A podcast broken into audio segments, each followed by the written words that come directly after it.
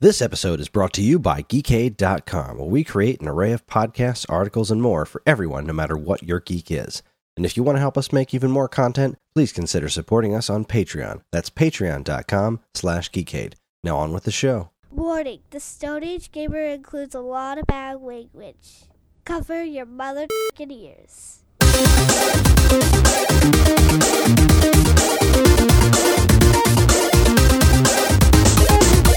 Good evening and welcome to episode 284 of the Stone Age Gamer podcast for the week of December 13th, 2019. I am Chris Randazzo and joining me tonight, as always, is glamorous photo of Fabio, Dan Ryan. Man, I really am like like fucking Fabio with a beard. You are. Hmm. J- Exact long flowing locks, taut Oh, muffiny used to chest. Used to be. Yeah. Very very hairless chest. it's a good look. Everybody's into it. You guys look like Fabio. God, what episode is that? That's uh Oh, Jesus. it was the Fabio lookalike kit.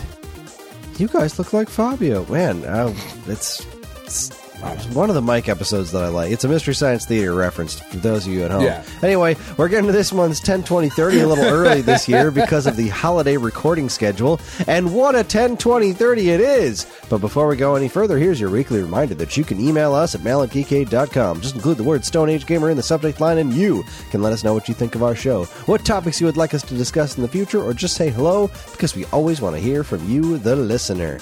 How you doing, Dan? I'm in a good mood, Chris. Yeah, me too.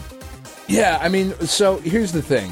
Um, you know, as as much as I love the fame and adoration that we get from this podcast, I I I have realized, and and it comes up every time uh, around this time of year, every year. But I should have been better at baseball. That's a thing I should have I should have been better at because, as we have mentioned many times on this show, I am a dyed in the wool, unabashed Yankees fan, and I am thrilled, thrilled that Gerrit Cole is now a member of the New York Yankees. However, He came with a price tag. nine years, which okay, I mean nine years for a pitcher. It's a, that's it's a bit steep, but okay. Three hundred twenty-six million dollars over nine years. That's shut the fuck up money. That's what that is. That's like this person won't leave me alone. I just paid them to shut the fuck up. Like that is an insane amount. Thirty-six million dollars a year. they must be thinking that this guy's going to be he's going to be the next Rivera, right? I mean, Well, I, he's at- a starter. well, I mean, at so, nine was years, so like in a couple of years, he's gonna. They they probably want him to transition to be a closer after that many years, right? What else can you do when you're that old? Well, because here's the thing, right? Like Justin Verlander just won the Cy Young this year, and he's 36. You know, so like it's not crazy for these guys to like pitch longer and longer into their careers. You know, and he's still uh, Justin Verlander is 36 years old. He's going into his age 37 season. He's still throwing 97, 98 miles an hour. You know, like that. Guys just take way better care of themselves than they used to back in the day, and they don't they don't flame out as much. So, I mean, look if they if they win a World Series or two, it, it doesn't matter. You know what I mean? He could fucking be a bum for the last seven years of the contract, and nobody will care. You know the uh, the proverbial flags fly forever kind of thing. But man, that's a lot of money. It's not my money, so fuck it. but it's a lot of money, man. That is it is a no small amount of dollars. I mean, what do you do? Like, So yeah, baseball, huh? hundred percent. Other than that, Chris, I'm I'm doing I'm doing okay. The kids had a uh, a lovely Christmas concert this evening. We walked down to the school. b- whoa, whoa, whoa! Settle down there, partner. What? That was a transition. what? Oh, I'm sorry. There was baseball news. There, well, oh, yeah, good point. Good point. Sorry, I There forgot was about like you start talking about baseball, we can't not segue into the baseball news. I I mean, it what is it that big a deal? It's not that big. I think it's a pretty big deal. It's a huge fucking deal. It's a freaking mammoth, and I want to know more about it because it was so weird. So, um, MLB announced, like Major League Baseball announced, essentially that they came to this new deal with Sony that they're going to keep making the show, but they're going to make it for everyone. Yeah. That's awesome. It, It's it really phenomenal. is the best possible situation for that because it is it is bullshit that the only way to get a good baseball game has been to own a Sony system. Yeah, it's right? ridiculous. Because that- Sony they don't they don't have they don't have an exclusive on the MLB license. Right? The same way it worked with EA is that if a first party company wants to make a baseball game, they can and they can use the players association and and MLB and the minor leagues and all of, like all of that stuff is up for grabs. It was uh 2K Sports that had the third party exclusive. So they, They were the only ones who could make a game. That has lapsed. They didn't renew it. Nobody has picked it up because the show is just so much better than anything has ever been as far as a baseball game is concerned. it is the gold standard and what i don't understand is like yes it i think this is the best possible situation i love everything about this but i want to know how this came about because how did they convince sony to make this game for other platforms like i mean i guess it just must have been part of the deal where they were like look we want good baseball games on all platforms because it's good for baseball you know it's good for major league baseball to have quality baseball games on all the platforms, but nobody else is making good baseball games. Could you do it? Like, it just seems like such a weird thing, right? It it does. I, I I wonder if we're we're going to start to see as the as the next generation rolls on something that I hope we see, and that this may be a precursor to, is the ending somewhat of console exclusivity to the point where like Sony can make God of War and publish God of War but you can also get it on Xbox or Nintendo if they can handle it. You know what I mean? Kind of like what Microsoft and Nintendo have done with Ori and they've done it with Cuphead. Right? Like uh-huh. cuz you're still if you're the publisher, right? It doesn't it doesn't ma- matter anymore if like if I make a game and I sell the game, I don't it doesn't matter to me if I'm selling it to you on the Xbox or on the PlayStation or on a Nintendo console or on the Google Stadia or on a PC. Like who the fuck cares? You know what I mean? Like well, I mean, Sony cares because that's the idea is, well, this is the only play. You, if you want to play this game, you have to have our platform to do it. And that's, that's kind of how that's always going to work. But at the same time, there are certain brands, like if you go, maybe get a little softer on that, like Microsoft has, has been learning, uh, particularly with Minecraft. Uh, just earlier today, for example, there was a brand new Better Together ad for the whole micro, uh, Mine, Minecraft crossplay that's Sony, Nintendo, and Microsoft, which is just it's beautiful. But it is, so yeah, and, and I, I guess I at the end of the day, like this is this is a new revenue stream for Sony. Like they don't have anything to lose by this because it's not like no. And that that's really what I mean by it. Like there's really nothing to lose by by doing these sorts of sorts of things. Like maybe you keep a couple games exclusive, but like there's no reason that that Spider-Man game should be exclusive to Sony. There, there's just not. There's not a good reason for it.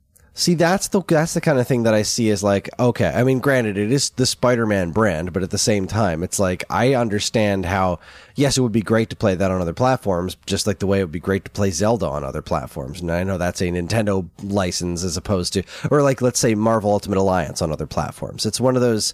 It's one of those console exclusive things that at least I kind of get to say like, okay, you are a big Spider-Man fan, then you have to have a PlayStation.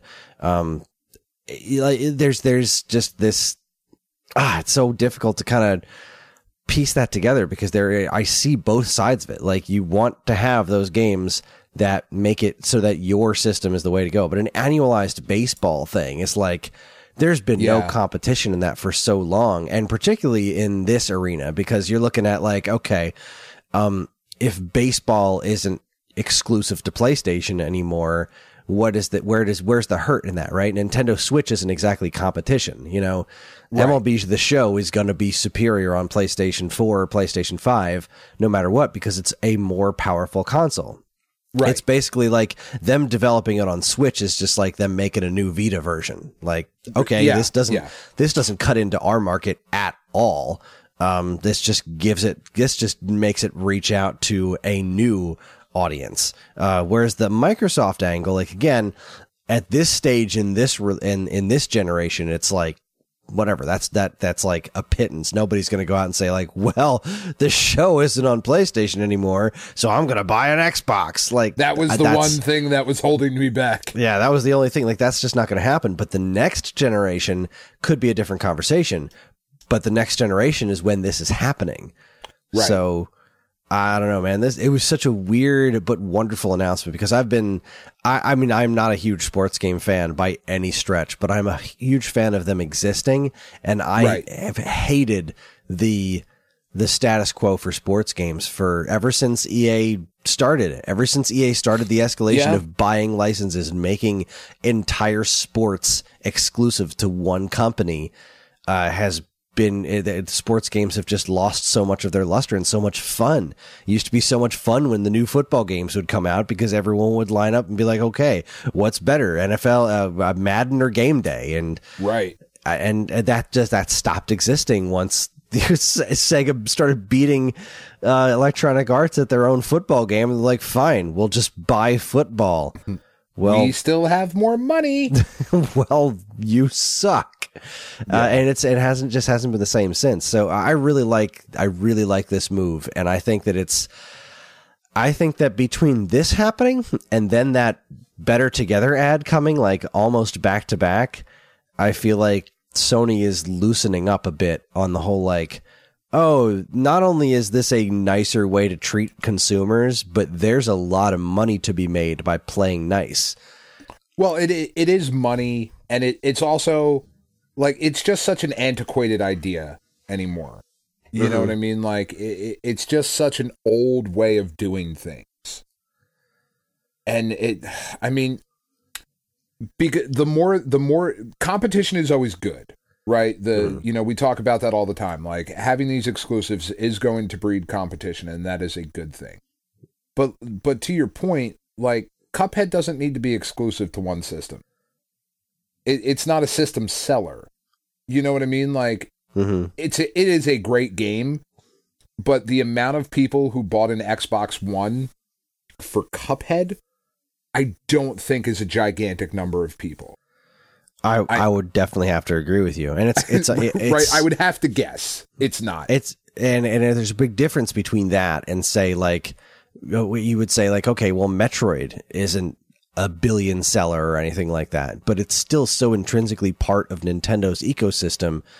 It doesn't make sense to like for them to say, all right, well, let's just start dropping Metroids on other systems. You know, it's like right. that would be uh, kind of to your point about God of War. I kind of feel like that's a very PlayStation thing. Like It is. that's And- one of those brands that I don't think they should branch out on. But anything that's Right. is that's more universal, that's like Spider Man. You, I, I think you're right. I'm going to backtrack a little bit and say that I agree. Spider Man is one of those things that, like, yeah, if Sony made that, then that should be exclusive for a while. But at some point, they should just be like, all right, we made our money. Let's have let let everybody else have some fun with this because it's freaking Spider Man. You know? Yeah. And So- like even that I think is a better way to go about it of like give me Spider-Man on the PlayStation exclusive for a year. You know, God of War exclusive for a year, fucking whatever, exclusive for a year. And then port it to another system. Cuz within that first year, you've made your money. You know, you've gotten all your $60 game sales, whatever those were going to be. Cuz after that first year, unless you're Nintendo, your games are not 60 bucks anymore, right? You're no longer Yeah. at full price. So port them to other shit at that point. What's the harm? I, I completely agree. And I mean, Microsoft has been seeing some pretty decent returns on that and also seeing some decent returns on uh, theoretically looking at the concept of like, well, where would our brands that aren't working work best? You know, I mean, Ori, I believe, sold very well on Switch. yeah, I think it would sell very well on PlayStation as well. Same thing with Cuphead. You know, I don't know that Halo would. Yeah, that's that's like that's like putting Mario on PlayStation. Like, Yeah, I'm like sure I don't would think Mario sell, would but do at the same time, it just wouldn't. That's not what PlayStation owners want. So it's it's just kind like- of it's a we want we want Zelda and we want Metroid, but I don't think Mario would be a, a world beater on Nintendo or on or, or on uh, Sony or Microsoft. You know, I I would have to May- agree with you. maybe I'm wrong, and and maybe there was a million people that bought fucking Xbox One for Cuphead. You know, eh, but uh, I don't know. It's just as we as we move along here in the digital age, it Mhm. just it becomes more and more frustrating as things get more and more fractured you know and any times any time that there can be some consolidation of availability i think is a, a relatively positive thing for everybody you know like look at where we're at right now with all of the different streaming services Yeah, like it's it's fucking stupid now. It it was Netflix and then it was Hulu and now it's everything. And It is. now your streaming services are costing you more than your cable bill used to and people are just going to go back to fucking pirating. Like Well, that- they that's are. just where this is going. You know what It- I mean? it- like It is and it isn't because at the same time, people are in fact opting not to get everything. Like, it does suck that I like. Okay, I haven't watched any of Star Trek Discovery because I'm not paying for CBS All Access because it's literally the only thing on there that I have any interest in. But if I do want to do that, I can cancel Netflix for a month switch on CBS All Access, then turn that off and go back to Netflix. You know, when what a pain in the balls that is though. it is a pain And in the balls, not- but it's it's It's, it's, not a pain in the like it. It's No, not. it's- it's you not, click three it- things, but Yeah. it's still mentally a hurdle to get through to where you know I could it is, but it's a damn sight better than cable, where you're paying It for six hundred channels where you watch three of them. You know, I mean, to be fair though, a counterpoint to that argument: how much of Netflix have you watched versus what you pay? Right now, granted, the price is much much cheaper, but extrapolating that out, you know, there's there's 300 channels on your cable service. There's three million choices on Netflix. You know what I mean? Mm-hmm. Like you're still not watching any of it. no, that's know? true, but I'm I'm also getting my money's worth out of it. Whereas, like, if I'm looking at cable and I don't have all of the bells and whistles of you know no commercials and the quality programming that I get on Netflix. Like I've I stick with the Netflix subscription because it's it's a damn good deal. I will continue to have Disney Plus as long as I'm regularly using it. Yeah. Um, but we had Hulu for a little bit. We stopped getting Hulu because there was nothing on there that we needed. The only reason we have Hulu Amazon T-Mobile gives it to me. well, there you go. Or We only have Amazon because we have Prime for the shipping. like, Right, We, that's what- we have Amazon Prime because we have Amazon Prime. The the video stuff is bonus, and you know, quite a good bonus because Marvelous Mrs. Maisel is an amazing show. Jack Yeah. Ryan was pretty fun too. But I, yeah, I mean, you know, it's just it's getting to a point now where it's ridiculous. Yeah, there there is definitely Like, um I have to get the new HBO subscription to watch Friends. Like that's fucking stupid. That doesn't make any sense. yeah, I'm not uh I'm not into that. Although there is some pretty darn quality content on HBO right now, so it's right. It, You it just so- kind of going where the shows are. I like that I have the option to go where the shows are. Um, but at the same time, I on wish the internet. Yeah, that's that's the thing. They're all there, yeah, and you don't even have to look that hard. Yeah. It's not like pirating TV shows is hard, but I certainly It's- don't mind giving giving those services the money. That's Sure. when when when there's stuff that I really want to watch, as long as it's in the budget. Yeah, yeah. So let's uh, let's let's stop talking about uh, digital streaming services for a minute and uh, get to a, a brief chunk of listener mail here. Uh, we actually had a listener who created an Xbox gift guide for us. Awesome. Yeah, uh, Anthony from the N4G podcast, uh, ZTG, ZTGD. I've never actually said that out loud before. uh, and and quote, big fan of the show. Sent us uh, this since we didn't have one ourselves. So uh, I'm going to read it to you now. Excellent. Hello, gentlemen. Seeing as how you two are unfamiliar with the Xbox One, let me talk about what someone thinking about getting or giving an Xbox One should know. Xbox Ones, not 1S, ha, that was me, uh, are basically the, basically the cheapest option to get into gaming today. With consoles frequently going on sale, it almost it's almost always under 300 and includes a game or two. With an extra purchase of Game Pass, which is only $1 for the first three months and frequently goes on sale as well, you have instant access to download over 100 games. All new Microsoft games come to Game Pass the day of release, as well as some third party titles, and the lineup consists of Xbox One, Xbox 360, and original Xbox titles. That's an instant collection that spans multiple generations. Some of the titles you guys might be interested in include Rage 2, Darksiders 3, Halo Master Chief Collection, Yoku's Island Express, the new Wolfenstein series, the Tomb Raider reboot trilogy, The Outer Worlds, Super Lucky's Tale, Sunset Overdrive, SteamWorld Dig 2, Snake Pass, Panzer Dragoon Orta, Metal Gear Solid HD Collection, Guacamelee 1 and 2, Hollow Knight, every single Gears of War game, and Doom. It has 2016 Doom. Now, they do rotate some of the games out of Game Pass, but Microsoft always gives about two weeks' notice and will offer the game at a discount as well. Also, there's weekly missions that attempt to get Game Pass members to try out the different games and then and that earns earns the player points that can be traded in for currency. Oh, that's neat. I personally cool. like the fact that instead of paying full price for a new game like The Outer Worlds, I simply could play it the day it came out for no extra cost. I shouldn't forget to mention all the multi-platform games that the console gets alongside PS4 and the plethora of backwards compatible games that can be played because it is important information. Portal 2 can be played on the Xbox One. That is important information. That is. What the Xbox One lacks in exclusive games, it makes up for in services that save the player money. If you want, sorry, I scrolled and lost my place. If you want a game on a budget, then the Xbox One is the way to go. No, seriously, like, I just scrolled down and like completely lost the words. That being said, I do agree with Chris and Dan on their recommendations last week. Just know that there are benefits to each console, and everyone's a winner in their own way. I'm just a cheap piece of shit. Oh, come on. Disagree. Anywho, thank you, thank you, Chris, for reading. Thank you, Dan, and folks at home for listening to this shill of an email. P.S. Dan, when I said I thought you would be bigger in the Peteathon chat, I meant more of an imposing man and not like heavier. I expect you to be like six four or something. You just sound giant, I suppose. That's awesome. I love sounding giant. yeah, no, I'm like six one. I started smoking when I was like 14. So. I should have been taller. I could be taller.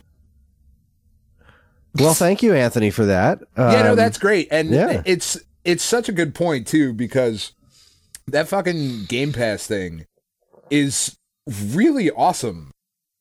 Yeah, I didn't realize they did the they had incentives to play games you hadn't played before, which is um honestly like uh, it's one of my def- defensive points for the way Nintendo drip feeds their games in their online thing. Like I uh if they would actually put things like that would make people try the other games in those collections Yeah. like that, then that would be great because there's, I'm sure there's a ton of great NES games that people are sleeping on because they just don't want to play NES games, Sure, sure. which is weird because they'll play indie games, but whatever. Right, well, you know, but indie games are new.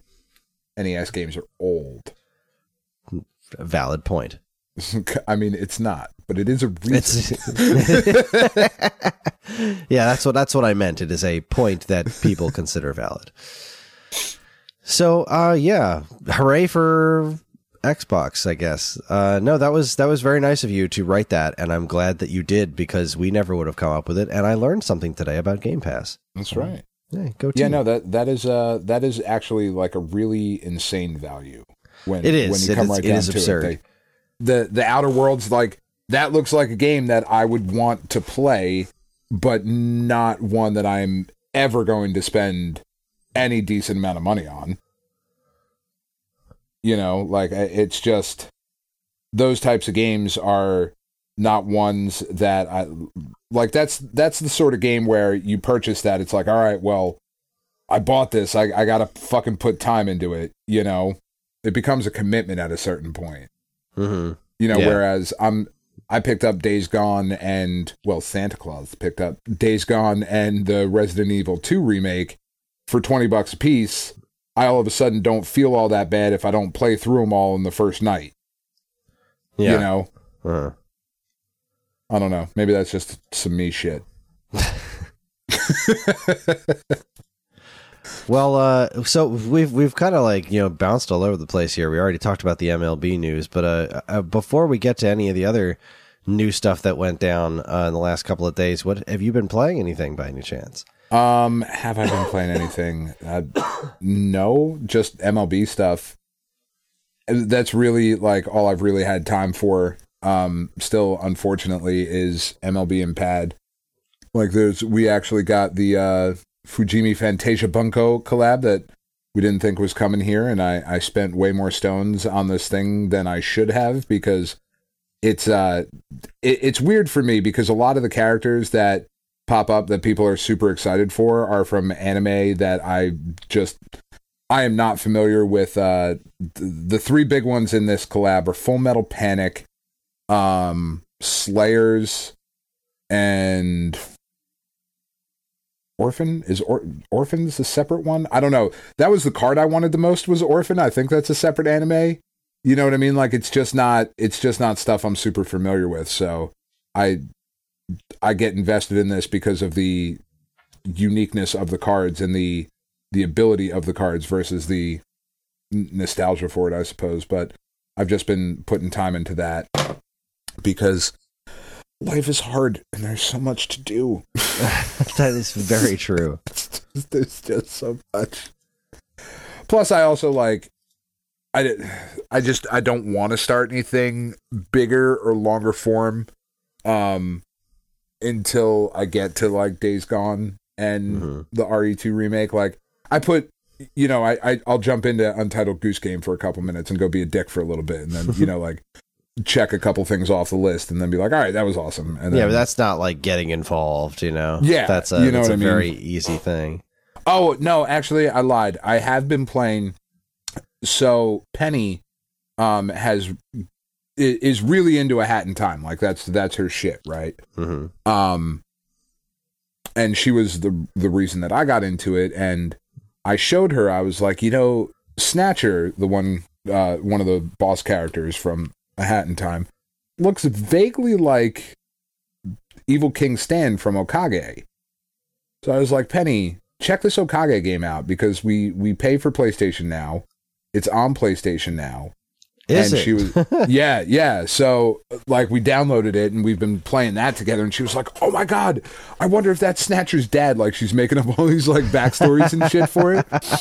you know, but like my my 10-year-old is now rocking through Okage and like I'll go down and like have to help her out with certain things and this is the first like traditional turn-based RPG kind of thing that she's played and there's a lot of the, the tropes of an older RPG that she's like, "Well, this is stupid.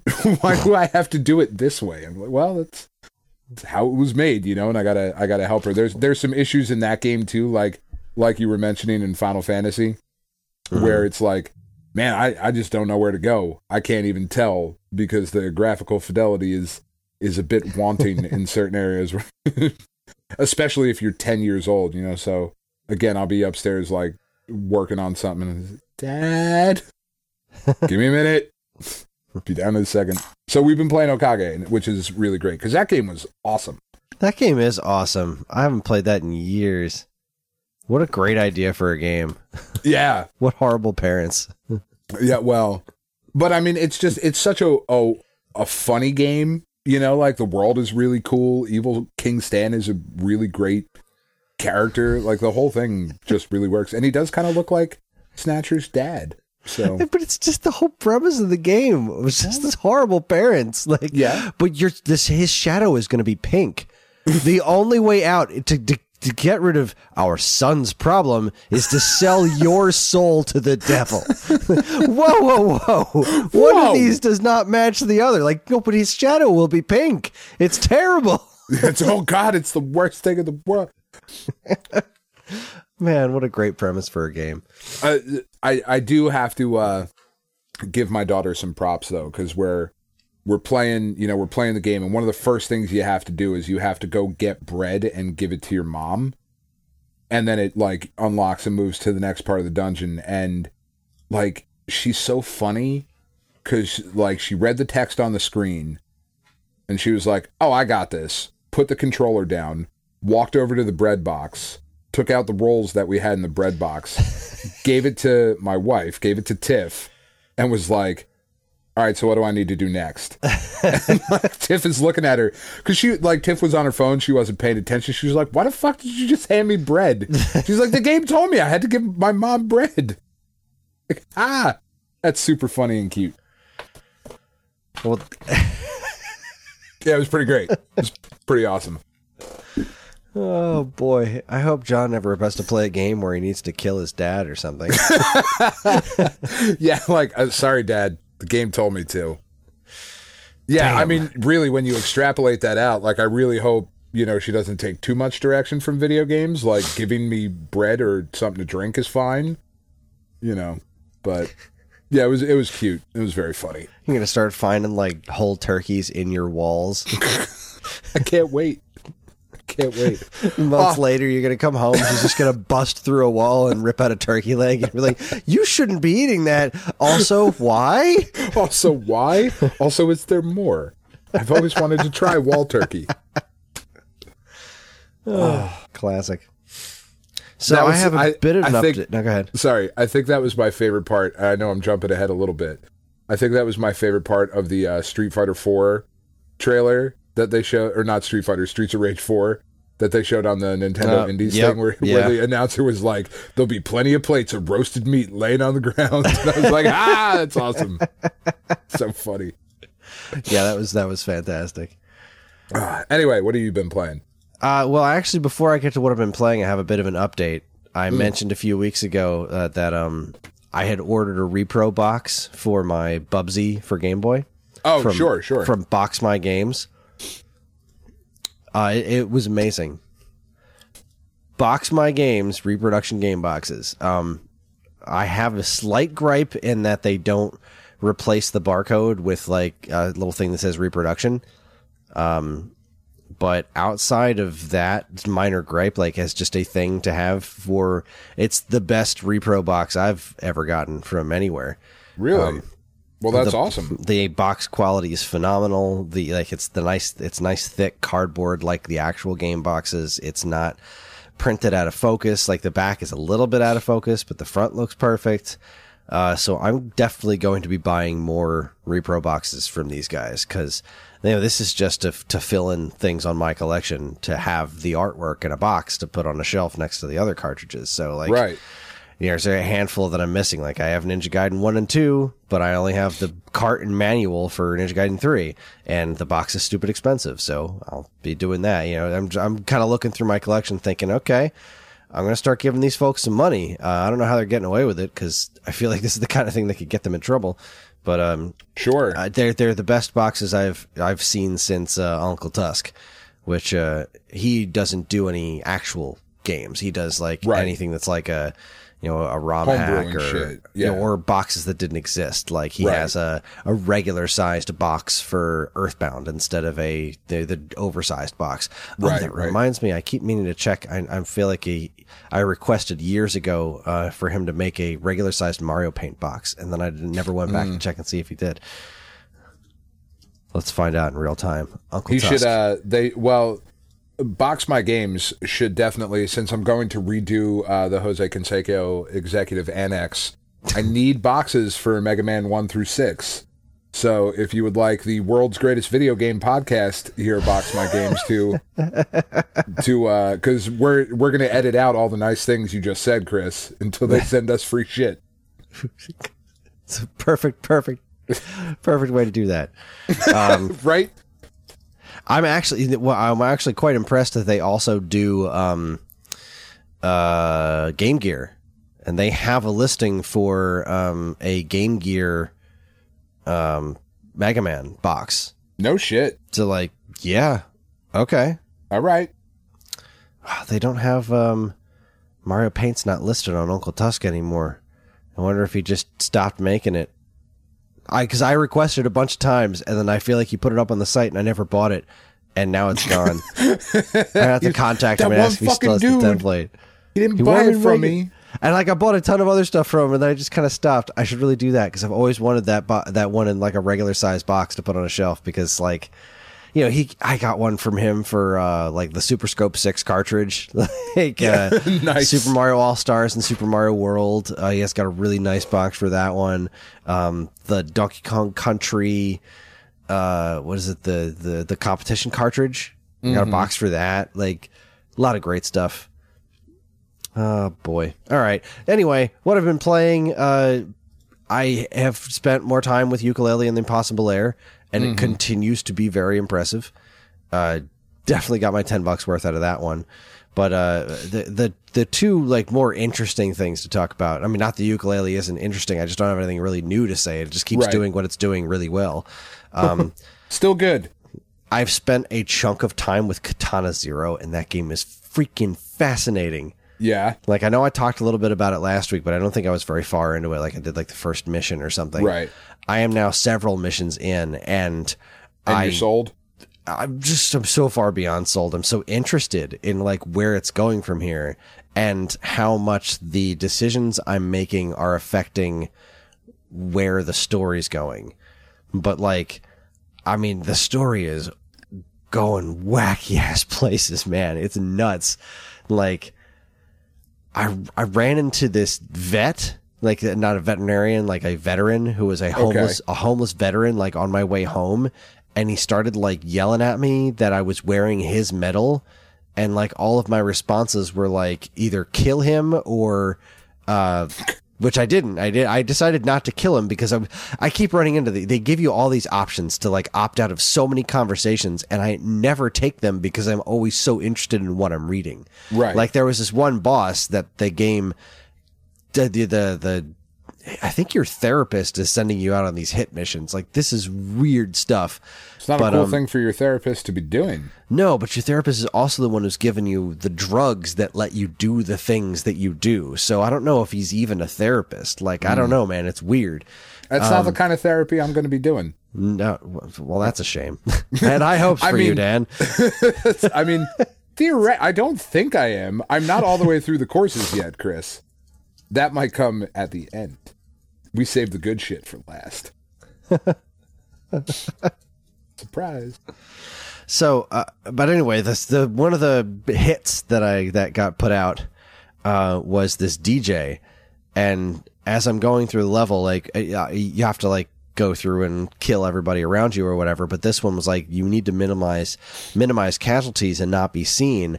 And so, like as you're going through the stage, you keep finding crowds to dance in, so you just blend in. So like you can see where these these guards are like can see where you are, like Metal Gear Solid style, like they have a cone of vision. But Okay. and and you instead of hiding behind something, you just find in the next crowd that's dancing and hide in the crowd as you're like cool. making your way through the stage. But anyway, they keep telling you whatever you do, kill this guy. Don't talk to him. Don't talk to him. Just go in there and kill him. So naturally, I went in there. And I started talking to him. Naturally.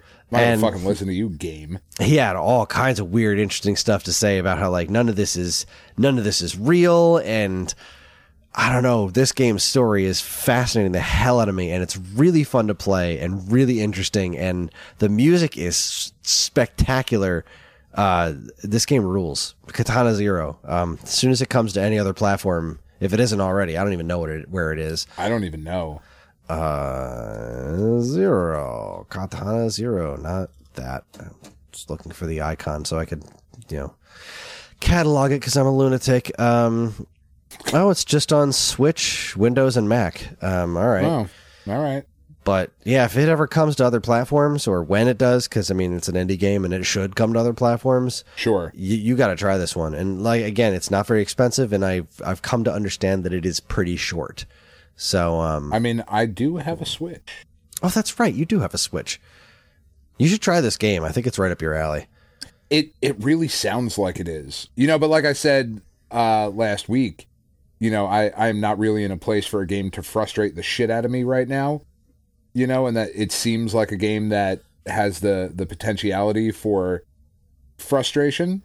So far, it doesn't because the levels are all very short, and it's like there's no penalty for death. You just keep trying until you get it right. Right. And it's not, and it's not even as frustrating as say like a level of runner where it's like you get to the end of it and you're just like, ah, I've been trying so hard to do this.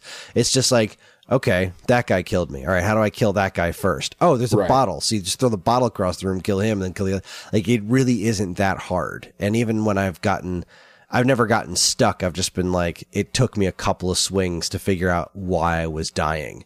Um, Right, so far right. the game has not been super challenging. It's just been, it's been just the right level of challenging.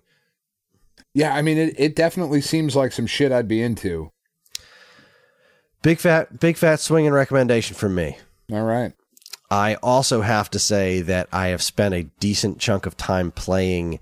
I haven't gotten to make much with the Mario Maker update stuff, the Link update, but I've played a bunch of levels and wow, it's awesome. I I mean, I've played a handful of levels that people have posted online that have just been like really clever puzzle kind of stuff to solve. Uh, that involve, you know, all the weird trappings of Mario Maker, but doing things like you got to use your arrows and you've got to drop bombs. But what I'm really impressed with is all the incidental weird things that Mario Maker does. So many of them have been remapped to Zelda weirdness. Like, Okay. so you can create a room if you put like a boss character, like a, a, a boom boom or something in a room. Sure. Um, you can make it so that it changes the music. Like there's a little option you can do to be like, okay, well, when this guy shows up, if as soon as you get to that screen, the music changes and like a visual flare happens. And they changed it for the Zelda style to have Boom Boom like a brief uh sprite of Aquamentus from Zelda 1 shows up and then it plays like boss music from Zelda 2 over it That's cool. like there's so many little touches that are ripped from not just Zelda but Zelda 2 but then also like I was listening to the the classic uh fairy music you know from Link to the Past and Yeah. every Zelda game since then you know that that harp music. And it took me a second to realize that it was a brand new version of that because that was never in 8-bit but it was just Oh yeah, I suppose it it, was was, not played a whole new 8-bit version of that too and i'm like wait whoa wait a second. That's new and that's awesome. Uh, so i've been really ridiculously impressed with it but what it is making me want more than anything is a freaking new zelda 2 game Yeah. because well because what if you think about what it actually is it's a side-scrolling zelda game. All it does is turn mario maker into side-scrolling zelda.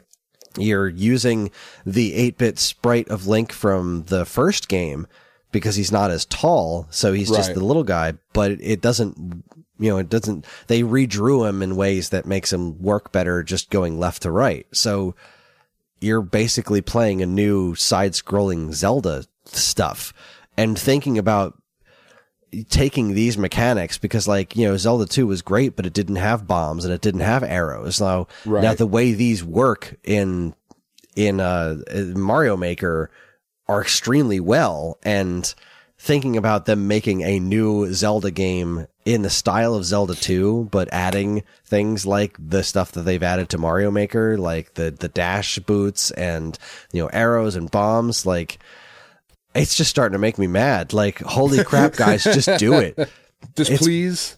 it's been too long since you've touched Zelda 2's style of games. You keep re-releasing it, but you won't make anything new in that flavor and you've got to because hot damn, this is ripe. Like this is just proof of concept that Zelda 2 has so much untapped potential Right. and I'd love to see them do it. Well, and and maybe I mean because you know, like anything that you're doing online, right? Big Brother is watching and and all of that, so you know the the analytics are tracking what the playthrough percentage is and what people are, you know, playing and what they're interested in and what the interaction, you know, levels are and all of that shit. So if there's enough interest, maybe we will. I nothing would make me happier. I mean, just seriously playing these levels has just made me realize how much I want that. So All right, let's get to the little the little bits of news before we uh, move on to our primary topic, the 10 20 30 at 9:45 at night. Um, do we want to since we are going to do a preview show, do we want to hold off on the news? yeah, I guess we could. Yeah, You know, really. like let's I I mean Axiom Verge 2. yeah, that's really the only thing We're that I have to say. it's like there was I some other cool shit that was announced, but Yeah, it was nifty. Verge 2. Nothing at State of Play really excited me either. Um, I'm sure Resident Evil 3 is going to be great, but again, not my not my bag of tea. But Yeah, yeah, I'm looking I'm looking forward to it. You know, I, I whole- wasn't excited about Resistance as a standalone thing, but mhm. as part of a remade Resident Evil 3, like, okay, now Yeah. I'm in. spiffy. But, yeah, the whole Nintendo thing I was watching, like I kept checking out, be like, okay, that looks kind of neat, or you know, whatever. The skatebird, that's cute. Skatebird looks pretty uh pretty excellent. And I said to a friend of mine earlier, if there isn't a literal Tony Hawk in that game, There really better be. they're they're they're I'm, I'm gonna have a problem. There but yeah, really then the end, better be. Tom Happ comes out, and I'm like, what? Yeah. What are you up to? What are you doing? And then it turned out to be Axiom Verge 2, and it looks so different and so good. It looks so different. I was shocked at how different it looked. Yeah, but as soon as I, it's, as soon as the initial thought came out of like, okay, well, it's Axiom Verge 2, I'm waiting for something familiar to show up, but it looks completely different. I mean, like, obviously, it's still in that universe because Yeah. you see all the, the glitchy things and the powers and stuff like that, but it doesn't look like I would expect Axiom Verge 2 to look. Like, it doesn't look like Metroid to Metroid 2. It looks totally different, and I'm really excited about that. Yeah, I'm here for it. Freaking amazing. So, that was yeah, awesome. that was that was big. That saved all of it. Yeah, and like I I understand that there are some folks that were pretty stoked like right from the get go. I know a lot of people loved Golf Story, like loved Golf Story, but I mean I never played it, and so but Sports Story looks neat, and I could not stop. I don't know if laughing is what I was doing. I was just in com- complete and utter shock and amazement at the um my boyfriend's a sword game. Yeah, I don't I don't know what that's all about. what the hell? I, I don't I don't know what's going on there. I don't know that I'm against it. I don't know that I'm necessarily against it either. I don't know that I want any part of it, but didn't like they mention that it was from like That some of the people the Hatoful Boyfriend. boyfriend. Yeah. So okay, well they it's definitely that brand of crazy. Uh and Yeah. What was the other one? There was like a, a Picross game that's like also a murder mystery. That looked fucking cool. I was rewatching the trailer earlier today, and one of the puzzles they solved was like ligature marks. I'm like, oh, okay. yeah, there's some questionable science there, I feel. oh, I'm so happy. Uh, Anyway, all right. Yeah. Anyway, let's uh, let's take ourselves a quick break. When we come back, we're going to talk about the 10, 20, 30, and we'll try to do our best to be brief, but we'll probably fail miserably. we will do a terrible job of being brief. You're listening to the Stone Age Gamer podcast from Geekade.com. Stick around.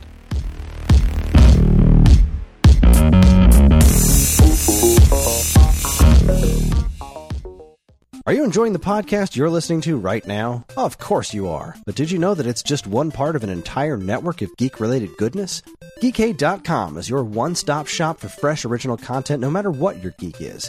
Each week you'll find articles and podcasts about comic books, horror movies, X Men, music, video games, music in video games, Transformers, anime, TV shows, tabletop gaming, wrestling, beer, and more. And hey, if you want to help us create even more original content, please consider supporting us on Patreon. That's available at patreon.com slash geekade. What's your geek? Hey guys, Vestlord Dean DeFalco here to tell you that we have a Twitch. Uh, yeah, Geekade has a Twitch, and we are streaming at least once a week. Uh, every Thursday, we are on from 6 to 11. That's five solid hours of me failing at whatever game is uh, going on that week. You want to see me cry? twitch.tv slash geekade. You want to see me achieve a massive victory? Twitch.tv slash geekade. You want to see me eat food, mukbang right there? Twitch.tv slash geekade. Guys, check it out. It's a lot of fun. We got emoticons, uh, we got sub badges, we got all sorts of stuff going on over there. And if you just want to pop in, say hi, give us a follow. You know, we really do appreciate it. Trying to uh, spread the love, trying to spread Vestlore Global to a house near you, maybe even your house. So, guys, pop in, say hello, and we'll catch you next time on twitch.tv slash geekade. See you then, guys. Stay Vestly, keep playing games.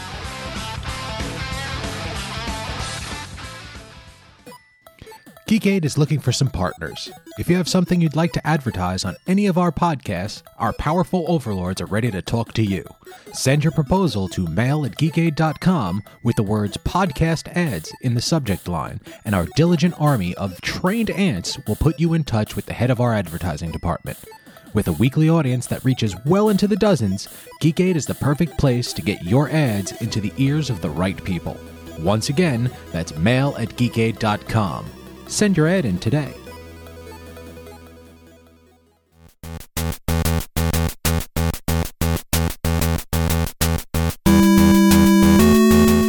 Okay, we're back.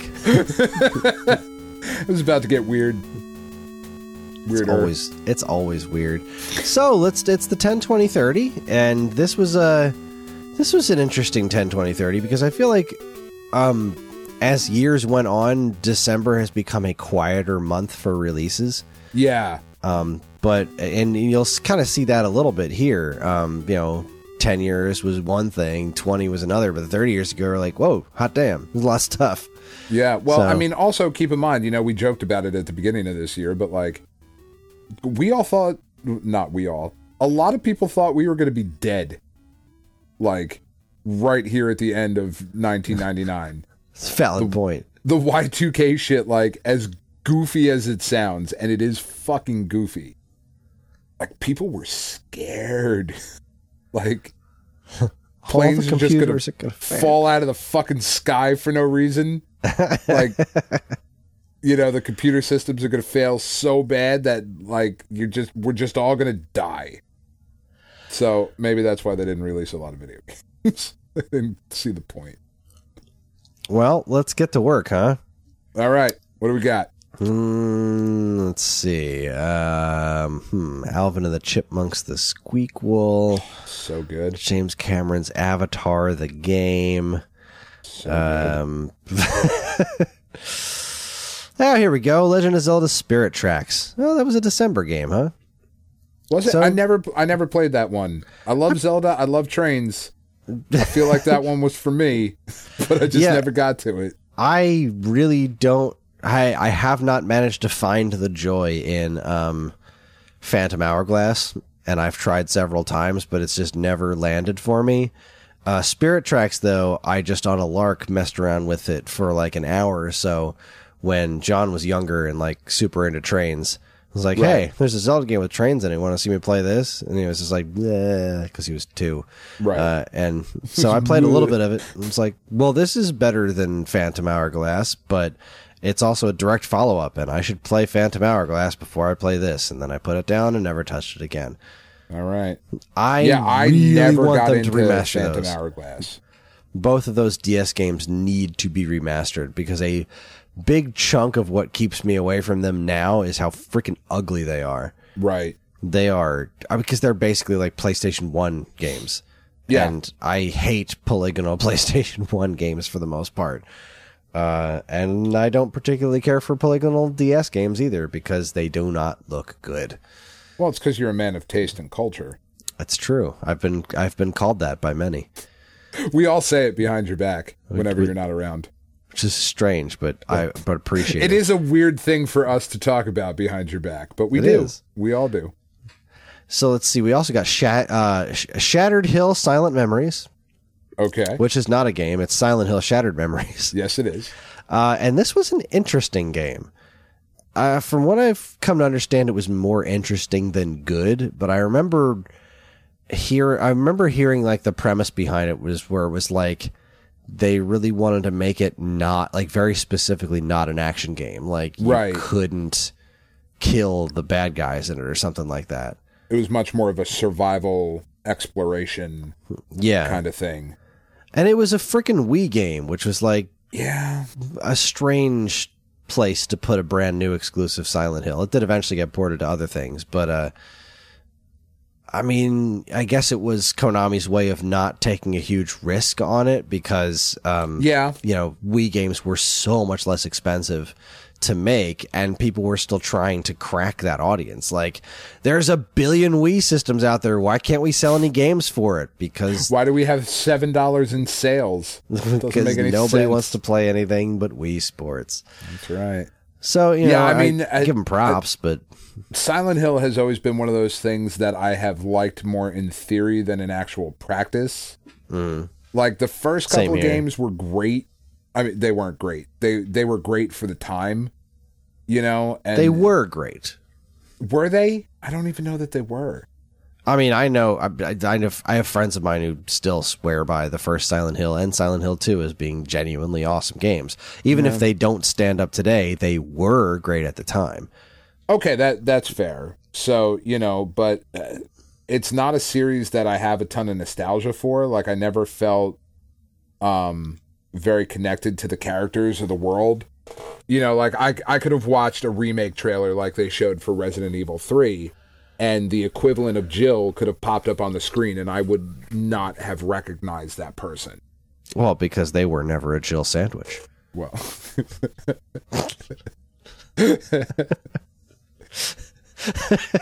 God, I love You're welcome. love it so much. So bad. Uh, but you know what i mean? Like I, I don't i don't know that the world building has ever been as good in um in silent hill. And i don't know that it hasn't. It just never grabbed me the way that something like resident evil did. Agreed. you know I, I fucking know that frank west is the character from dead rising. I couldn't tell you a thing about silent hill and i've played them Yeah, the only So- thing I can tell you about Silent Hill is that there's a character called Pyramid Head who has a pyramid for a head. right more of an isosceles triangle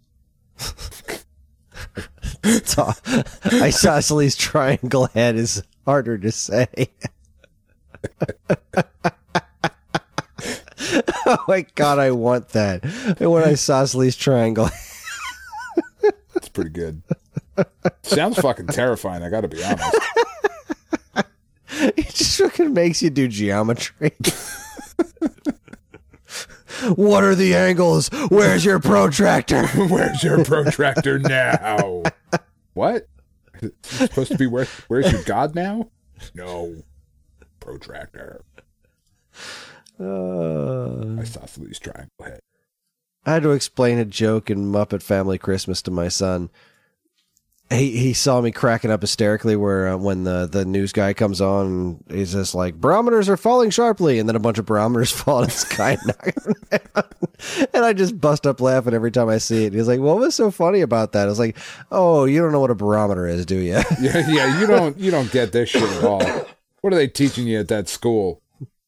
Not important things like what a barometer is. yeah, seriously. Here's what barometric pressure is, son. His eyes glaze over. All right, go back to watching the Muppets. Yeah. Um.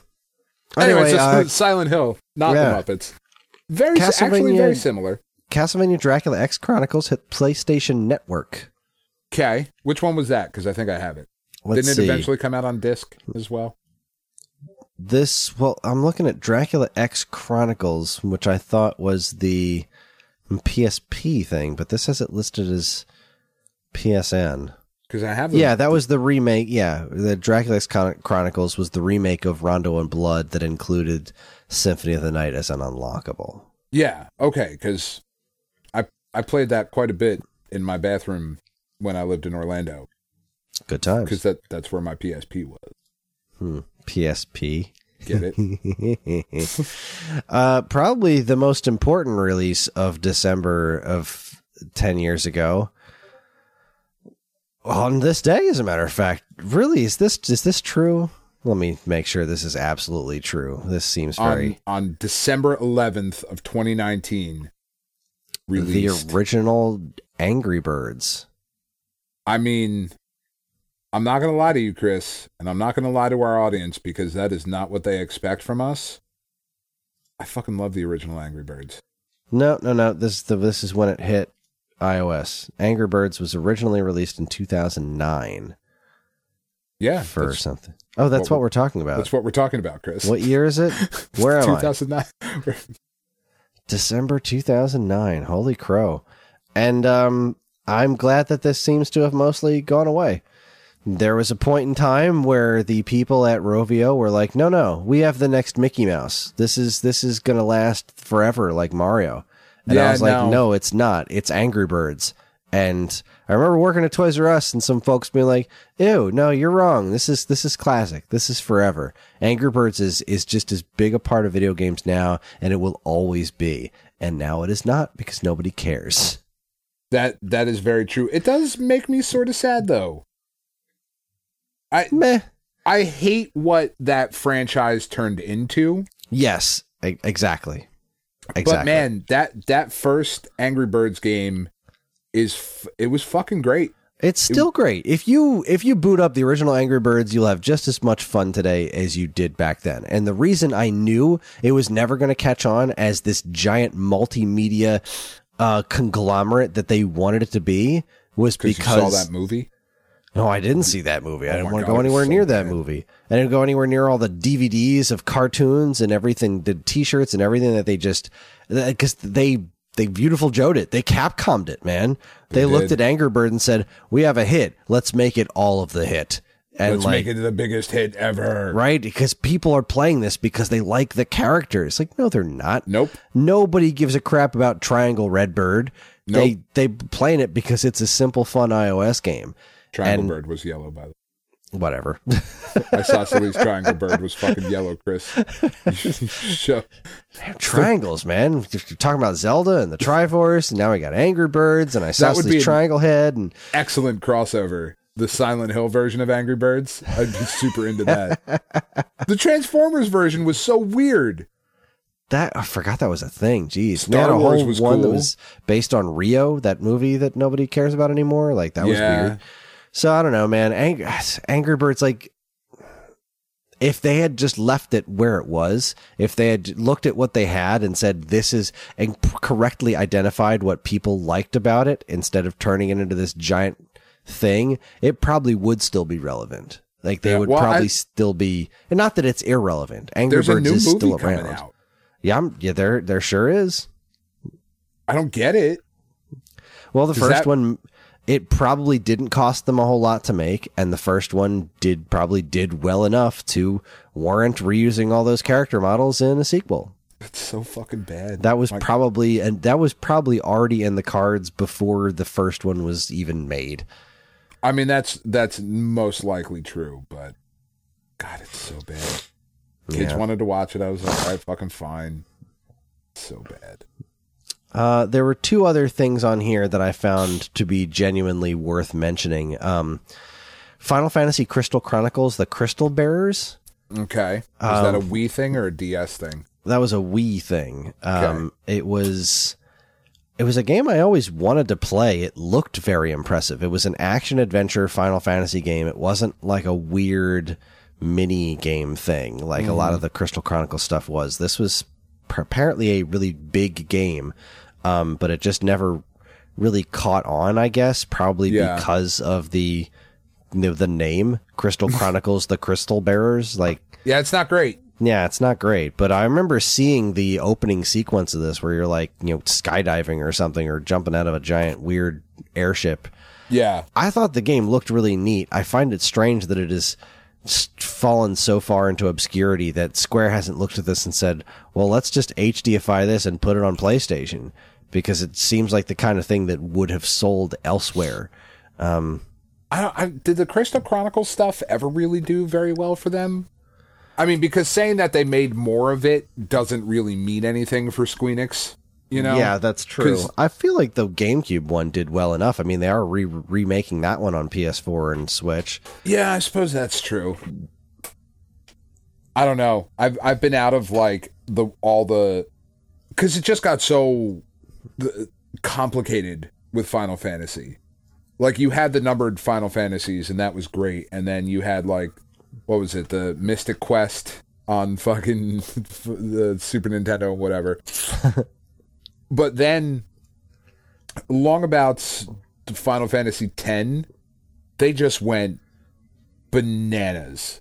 with yeah, they did go a little crazy with Uh, making sequels and so many prequels and- weird sequels and offshoots and side stuff, and it just got. It was like there's so much fucking Final Fantasy stuff out here.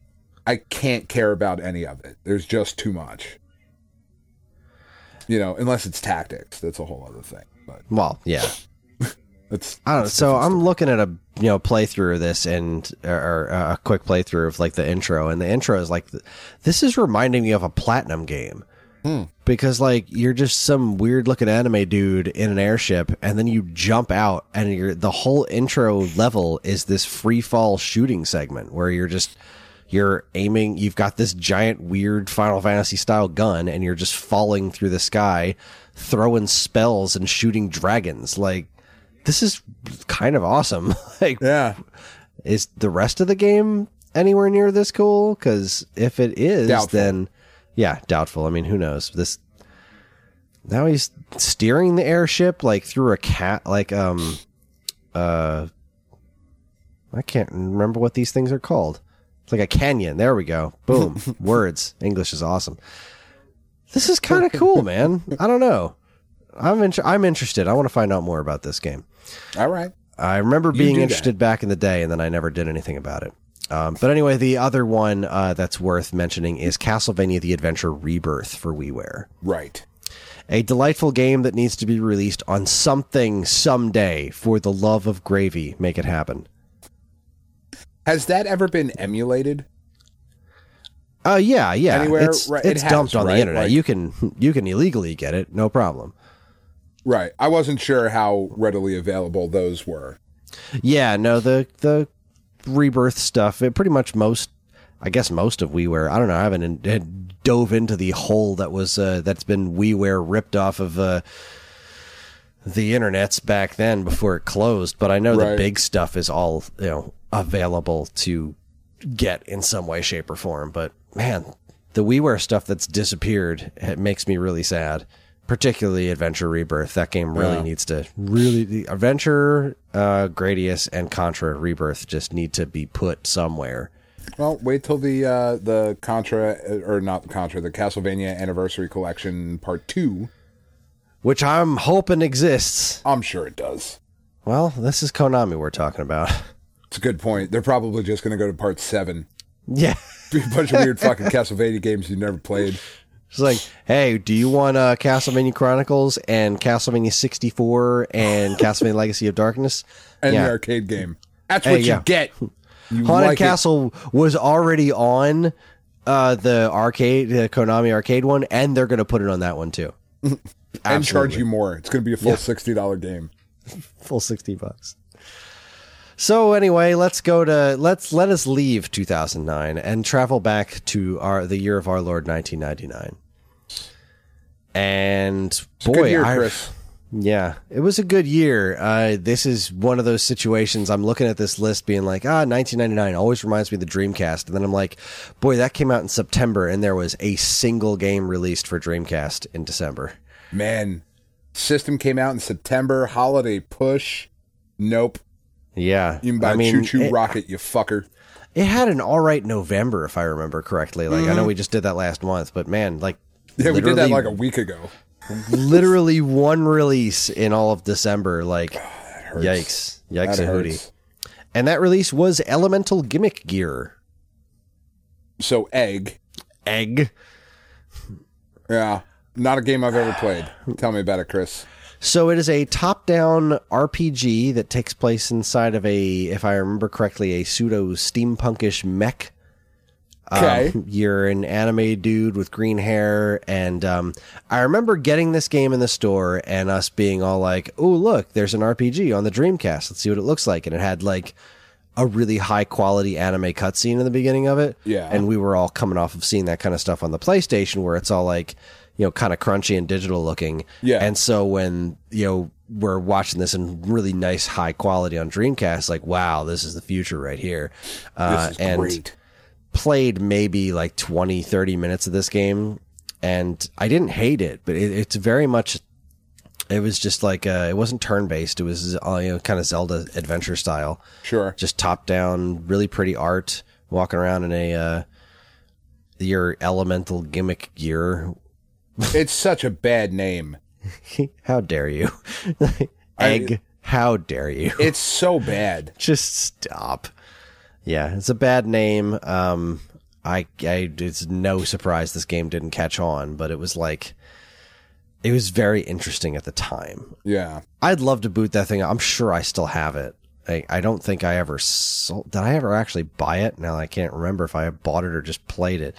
Um, see, I mean, because like again, this is game right up Yeah, my no, alley. You know, steampunk fucking mechs. yeah, like but it's anything like, that gets me to like mech combat in an RPG that makes me think of front mission. Like I'm usually, I'm usually pretty supportive of that. And like, Yeah, it's not like that kind of mech. No. It's not a you- when when you think about something like that, you think of you know angular and somewhat futuristic designs. This is an egg. This is bad anime style. Um, yeah, like look up imagery of this. This does not scream that kind of technological. This screams. This doesn't scream cool. It screams, and I I mean this in uh, because I love Robo from Chrono Trigger, but it's that Sure. kind of robot. You know what I mean? Like it's not yeah. an angular, cool looking mech. It's like oh, it's like it's an anime robot in this direction. So okay, uh, yeah, Yeah. egg, Ugh. Such a bad title. yeah, And like they didn't even try to hide it. Like right there on the cover. Yeah, no, they were like they were really proud of that. Like, hey, elemental gimmick gear. It's a mech and it looks like an egg with arms and legs. Is what we're going for. It's freaking rad, man. Yeah, that does look fucking stupid. Yeah. Yeah, now I'm looking at images right now and I am remembering why I did not play this game. Uh, the Game Boy Color did okay this month with one release, and that release was the Game & Watch Gallery 3. not a bad not a bad release. Not bad at all. It's perfect for Game Boy, just taking simple games, coloring them up, and putting some great music to it. Gallery 2 and 3 had really, like, obscenely good soundtracks. They're just really good games.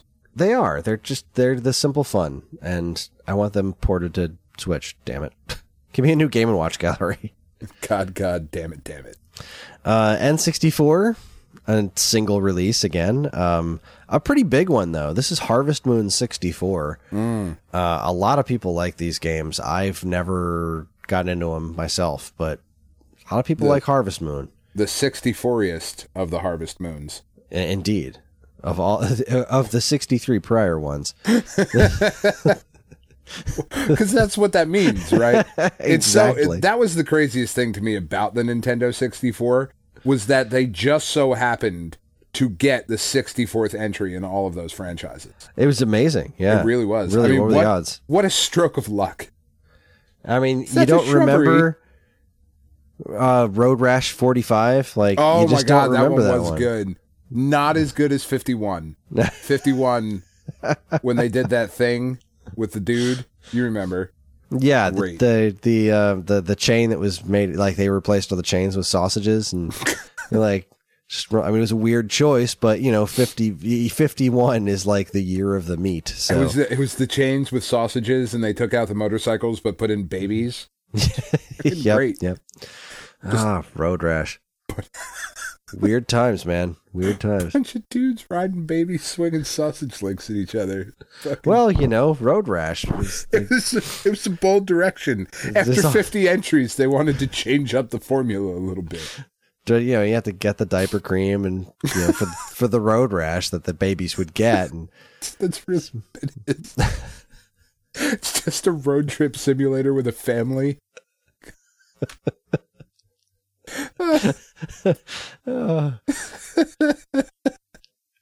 Anyway, uh, the PlayStation did pretty well. Um, hey, Road Rash came out on the PlayStation.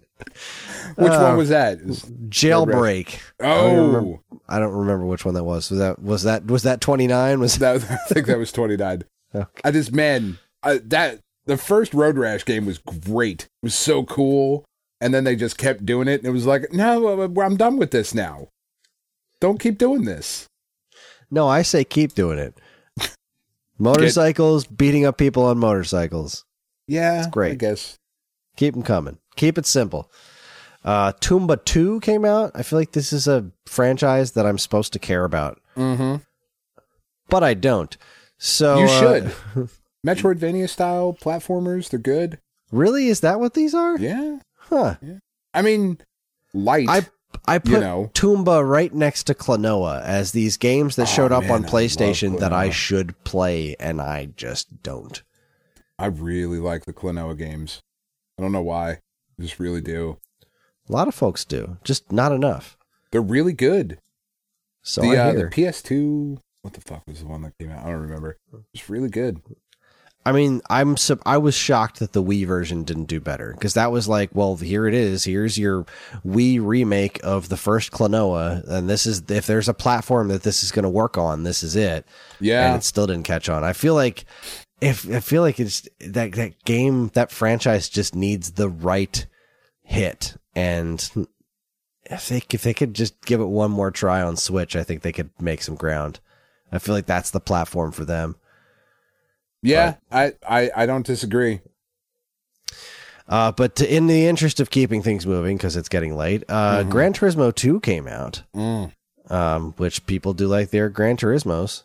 Man, it's not for me, but I understand why people like it. Yeah, no, nothing but respect for uh, for Gran Turismo. Um, I mean, you want you want to get into the minutia of some shit. yeah, That that's where to go. You want to you know make sure uh, you can control the the stitching on the individual seats inside of your car for PlayStation One. it's, I mean, they they do just a, an absurd amount of work for that game. They do, and you know, bless their hearts. It's, yeah, it's great. Yeah, it is very good at what it does. Uh, and then there's Street Fighter EX2 Plus. Was this no EX2 Plus? EX Plus Alpha was the first one. EX2 Plus was the second one. mm-hmm. I hate these games. yeah, I'm not a fan. I do not care for them in the least. Uh, and I've always wondered why the characters from them were never repurposed in other things, but apparently those characters are kind of owned by. What's that company? Arika, I think, is who owns yeah, them. something like that. and then they made a new fighter that had Doctor Dark and Skullomania and whatever in it. And Yeah, Skullomania was the only one who I ever thought was like cool looking. You know? yeah, coolish. You know, cool esque. I hate the Street Fighter EX games. I'm glad they don't make them anymore. yeah, I'm not gonna lie. Yeah, I'm not. I, I don't miss them. I do not miss them at all. that's enough. That's enough out of you, 1999.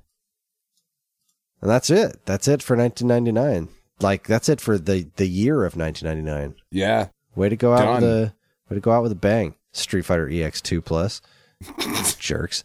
All right, so meanwhile, 1989 went out way better. Um, so let's see. We had some Sega Genesis stuff going on. The Genesis got Forgotten World, Super Hang On, and Revenge of Shinobi. that's pretty great. Yeah. Oh, and Golden Axe. Sorry, I forgot Golden Axe also came out on Genesis and Master System in December Yeah, of 1989. That's pretty damn good. I That love Golden damn good. Axe.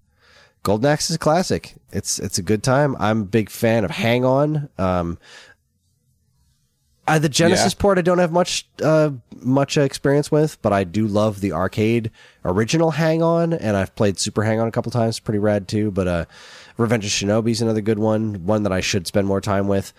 Uh, Forgotten Worlds has never really clicked with me, but I know there it's got its fans out there. I don't know that I've ever played a Forgotten Worlds. I don't know that I haven't. I think it's just the one. I don't think it's a franchise. I think it was just No, you know, here's these two floating dudes and they shoot stuff. They shoot shit. Okay, Capcom, okay, boomer. you do you. Uh, but really, the most important thing released on a Sega console at this time was on the Sega Master System, and that would be Alf. Fuck yeah. Uh, do you know anything about Alf for Master System? No, I barely know anything about the show. I used to love Alf. Did you? Yeah, That's big shocker. surprising. Yeah, that that seems like some you shit. I got to be honest. yeah. No, I loved Alf. I loved that show. Um, so here I am looking at a playthrough of Alf on the Master System, and it looks terrible. I mean, hmm. is that a surprise? I mean, I don't know what I was expecting. So, all right, Alf eats cats. Is he going to eat this cat? I hope so. There's a couple of cats on the screen. Nope, he's just now we're in a basement that has like a big dungeon in it. What Are- the are- hell? Are you trying to get back to Melmac? Was that the planet? I believe that was the planet. Okay. Wow, this is all over the place, man. Now I'm in a, now there's a swimming level, and I'm walking down the streets, and they're back in the caves, beating up bats. Now I'm in a kitchen, and now I'm on in space, and the moon is talking to me, and I'm done. Uh, so yeah, Alf came out for the Master System, exclusive. Exclusive. Hot new release. Yeah, hot new release. Uh, so much like uh, the uh, much like the days with PlayStation version N60 versus N64, the NES had a much better year. But before we get to the NES, uh, the one solitary Game Boy release was Castlevania: The Adventure, which has a great soundtrack. It does. That's it. The and rolling eyeballs, exploding rolling eyeballs. Well, have you ever thrown an eyeball at somebody, Chris? They explode. I, you know, I haven't. It is a. it is part of my uh, pantheon that is just sorely missing. It's on the to-do list. It is. Watch Throw the eyeball at people. Mandalorian. Throw eyeballs at people, preferably Yeah. someone else's, not my own. Indeed. I need I'm those. I'm caught up on Mandalorian. It's Are you? very good. Yeah, it's I haven't watched good. any of it yet. I'm gonna wait till it's done. I like it. Anyway, uh, so meanwhile on NES, uh, Willow came out. I like I've that game more it. than I should. I've never played it, but it seems like it would be cool. It is cool. It's such a good movie. It is a good movie. There's a sequel coming out to that too. So I hear. It makes me nervous. Well, I mean, it's got Warwick Davis in it. I don't. yeah, I don't think he's doing it like because he needs the money. You know it's I mean? true. Yeah, but Like they that- it's possible they just offered him a bunch of it. But yeah, no, I mean, I mean, but for Willow, like I don't feel like that's like I don't feel like that's the the thing you throw a bunch of money at Warwick Davis for. I don't know what you throw a bunch of money at him for. Probably something incredibly insulting. I would have to imagine. I mean, he's been in a bunch of Star Wars movies. I mean, Well, he's he been was in a bunch uh, of Star Wars movies. He's in the fucking Harry Potter series. Like this is what I'm saying. Like dude's Yeah. not hurting for money. That's a valid point. Yeah. You know, so if they're going to do something, like maybe uh, he's got to be like King Willow at this point. I don't know. I'm very interested. I just hope it doesn't suck Yeah, because I think the original's great. and it was a good game. That might uh that might make it to the summer series this year, Chris. I feel. Yeah, that sounds like that sounds like you know what you you vote Willow, I'll vote Alf. We'll see where we. Oh, you know we're gonna fucking land on Alf, man. I know that's what's gonna happen. Alf, Oh, Alf God. feels more like a pain in the assathon kind of thing, and That's true. Uh, speaking of pains in the ass, X Men for NES came out. The less said about that game, the better. So let's move on.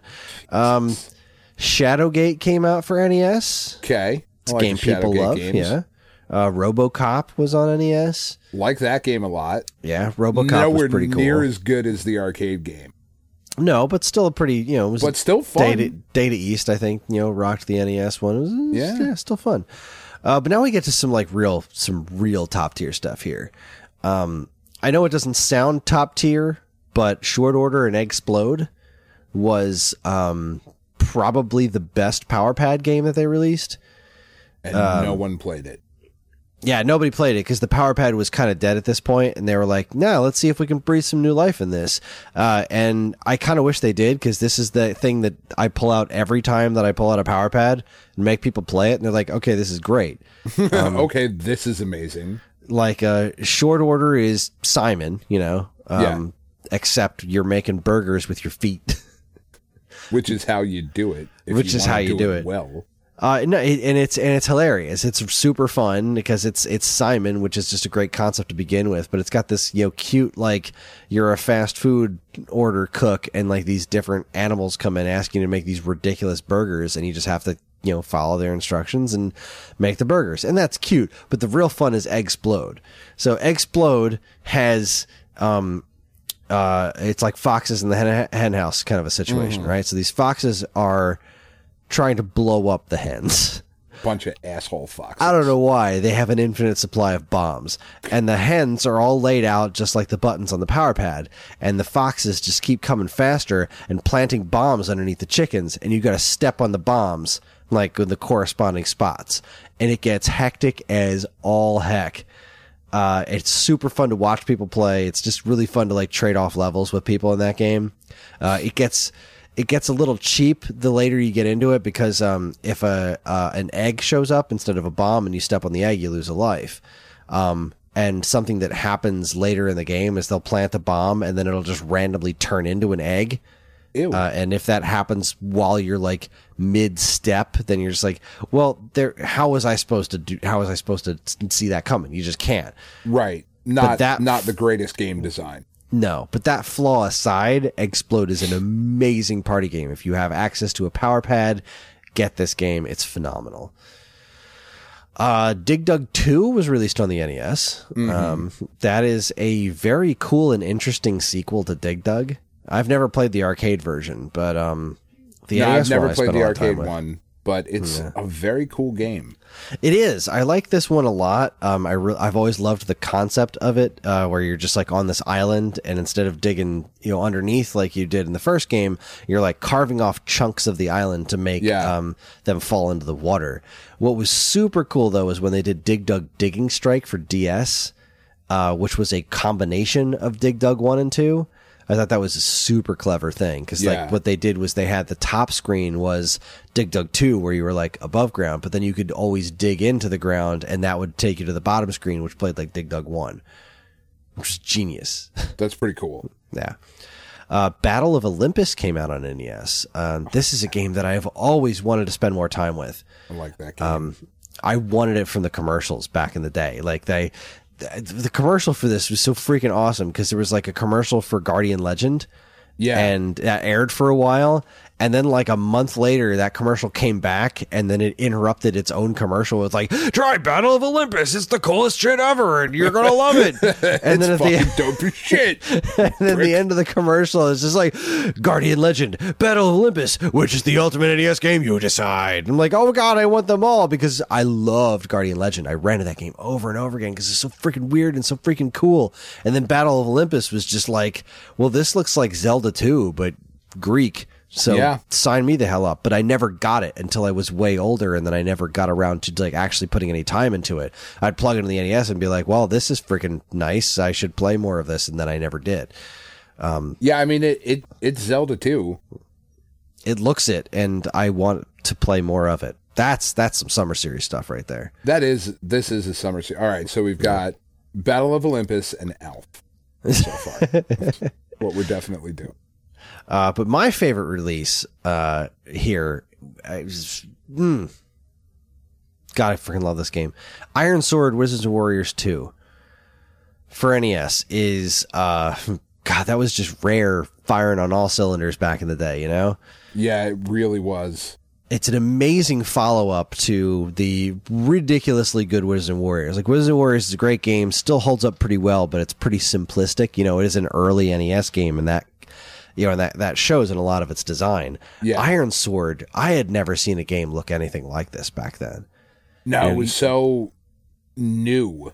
you think of like the the cloud elemental and the the the eagle that you find in the first stage, the way that thing animates, and the uh, the dragon and the giant frog, and there is so much gorgeous artwork in this game, and like these humongous.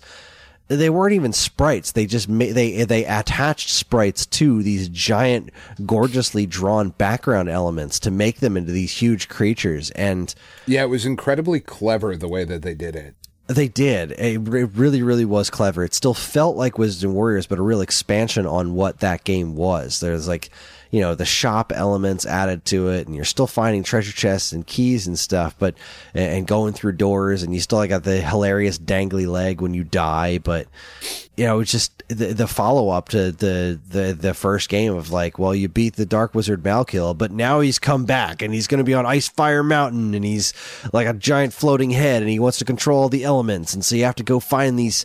Sp- elemental spells that kill the individual elements and like those boss fights are so wild because they're not even like go to this room and fight this boss it's like well the boss is just kind of there doing its thing and you go Yeah. into this room which is where the boss battle happens but if you're getting your ass kicked you can just leave and like regroup I'm out. It's like, okay, this back. isn't working. But like, man, the cloud elemental was just this awesome, like creepy drawn face. The the fire elemental was like a lava pit that you had to drop. Like the spell kind of like dropped out like a football kind of, and you had to like drop that into his mouth as he was like rotating on the bottom. The Yeah, the water was elemental was uh, cool.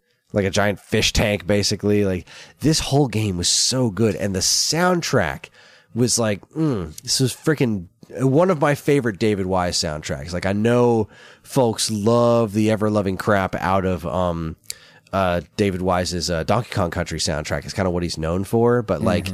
If you really want some really, really good classic Wise from before Donkey Kong Country, the Iron Sword soundtrack is is top freaking notch, man. It's so good, so good.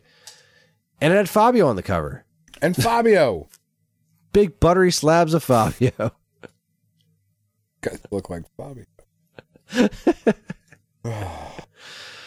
Well, there you go. That's the last 10, 20, 30 of uh, 2019. It's This been a such year, a good Dean. idea I had. Dean. I said Man. Dean. It's been a year, Dan. It's been a year, not Dean. Dean. Wait, who said that? Yeah, no, I I love looking back at these games because it, it's so interesting to see it. You know that that kind of month by month, year, you know, decade by decade progression. Because you're right, like, you know, w- w- what we're we're clouded by by time and and the nostalgia for childhood of like, you know, there were just big games all the time and like, eh, not not every month. Yeah, not all know? the time. Yeah. not not all the time. There there's a couple times where it's like so yeah, I hope you're still enjoying Sonic Adventure because your option is egg. cuz that's about it. Cuz you didn't buy egg, neither did anybody else. So yeah, I don't know, it's it's really cool. I'm looking forward to uh to seeing what next year has to offer. yeah, me too. I haven't put together the uh, the list yet, nor do have I, nor have I had the time to think about it because I'm still uh, obsessively making my way through Star Wars. Yes. Which we will talk about Next week, that's our Next show. Join us next week when Dan and I will be talking about our favorite Star Wars games. What with Rise of Skywalker hitting theaters and me being pretty gosh darn obsessed. It's going well. I finished uh I finished Jedi today. So Nice. I have to write my review for it. Tomorrow the review for Empire goes up and then Jedi goes up on uh Friday. And then I take the weekend off and then I have Forces of Destiny, which is like web cartoons, but they're technically canon. So I watched them, and that's going to be a short review because they're like you know one to two minutes long, and they're Yeah. weird and ugly, so ugly. But there was one that um in the second season they got Mark Hamill to do Luke, which was weird Yeah? because he doesn't really sound like Luke anymore. You know, he No. sounds so old and grizzly.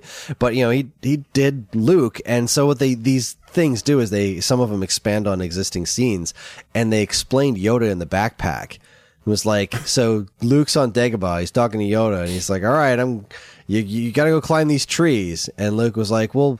You know, you're teaching me. What am I supposed to do up there? Like, how are you going to teach me? And Yoda's like, you're going to carry me on your back, bitch.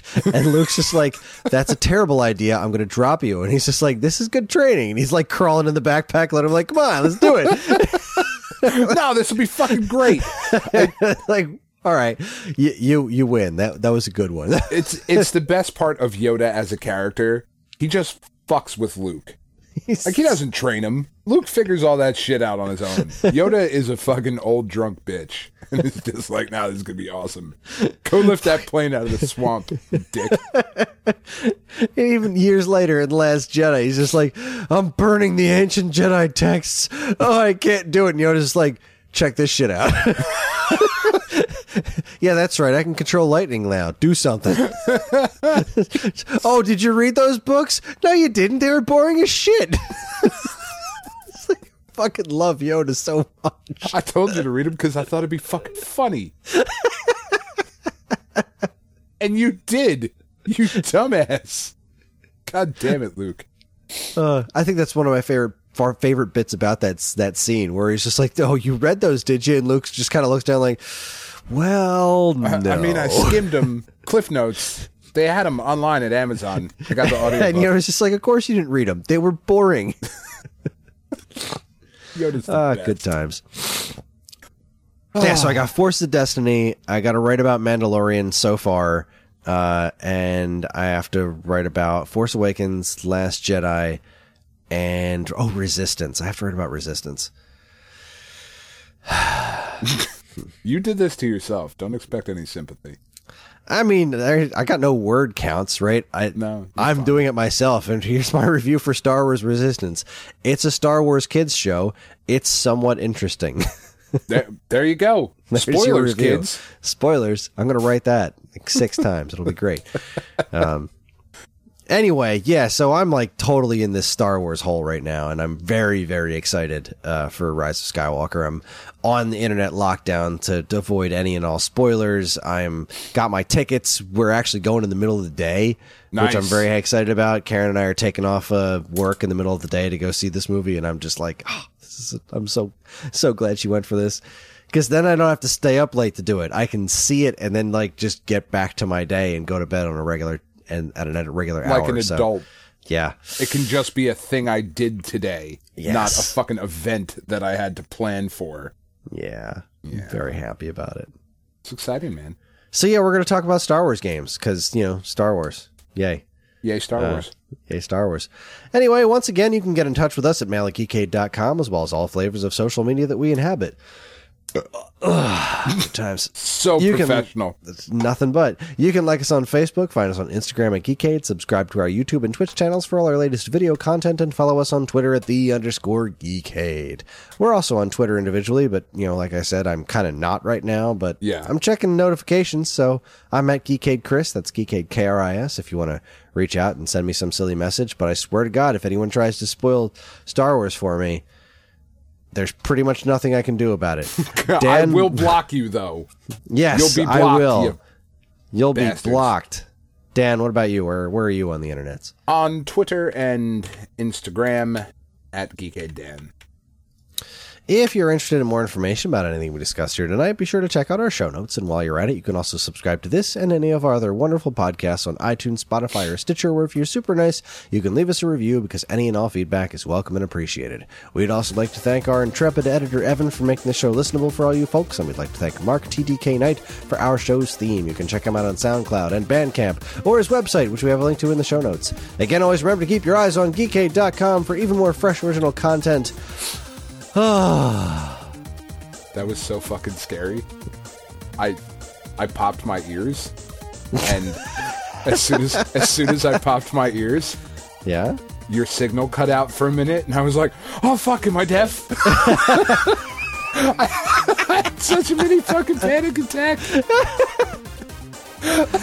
like you were like, you can check us out on ba- SoundCloud and No. Oh no. oh, What have I done? I just popped them. I closed my eyes and everything so my eyeballs wouldn't pop out. I've done this a million times. A million and one was too much. Well, uh, thankfully, Dan is not deaf, but we are done podcasting. So uh, have a good night. We'll see you next time on behalf of Dan's deaf ass and myself, keep playing games. So, I'm so scared. it's like fucking Jesse Spano. I went from so excited to so scared.